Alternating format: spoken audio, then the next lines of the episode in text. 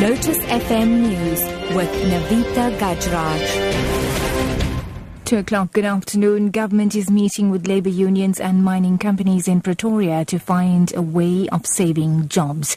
Mining Minister Ngoako Ramatlhodi says the meeting will carry on until something is committed on paper. Ramatlhodi says he hopes to lift the suspension imposed this week on Glencore's Optimum coal mine if the mining giant meets government directives over job cuts. The talks come as the National Union of Mine Workers rejected the Chamber of Mines' final wage offer. Now, AMCU rejected the offer on Sunday. Solidarity says it will likely accept the offer of increases of up to 17%.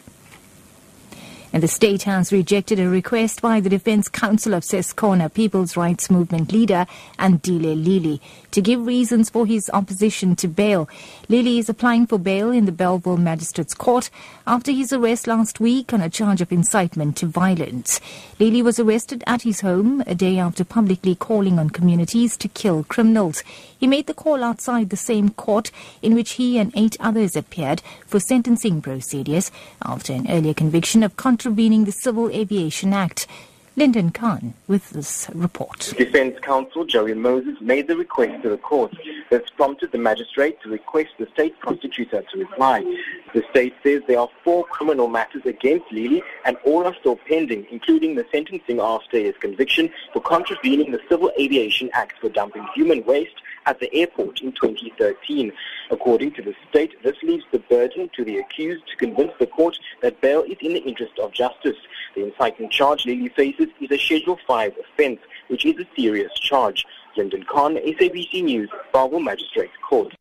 In other news now, two brothers have been shot and wounded while defending their mother during a house robbery in Brentwood Park in Benoni this morning. The brothers are in a critical condition in hospital.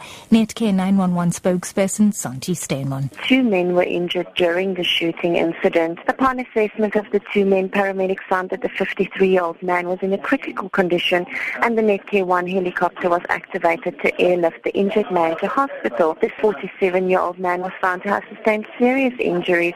The man was transported to hospital for further medical care. Exact details surrounding the cause of the shooting incident and preceding events will remain the subject of a police investigation. The Democratic Alliance in the Northern Cape has called for the immediate closure of a government mortuary in Kimberley where human blood continues to flow onto the streets. The party has roped in the Green Scorpion and Human Rights Commission to investigate. Last year, human blood was seen flowing from the Kuruman Hospital mortuary, which was subsequently closed down. Currently, the hospital is using the services of a private company.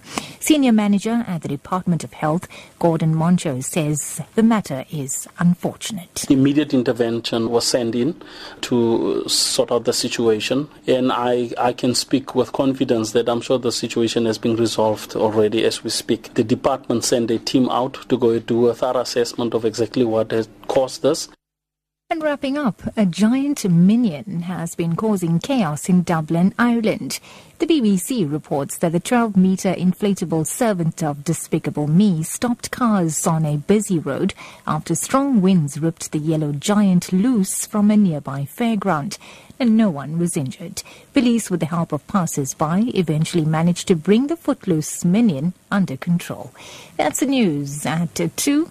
Top story this hour. Government is meeting with labour unions and mining companies in Pretoria to find a way of saving jobs. For Lotus FM News, I'm Navita Gajraj. I'll be back in an hour.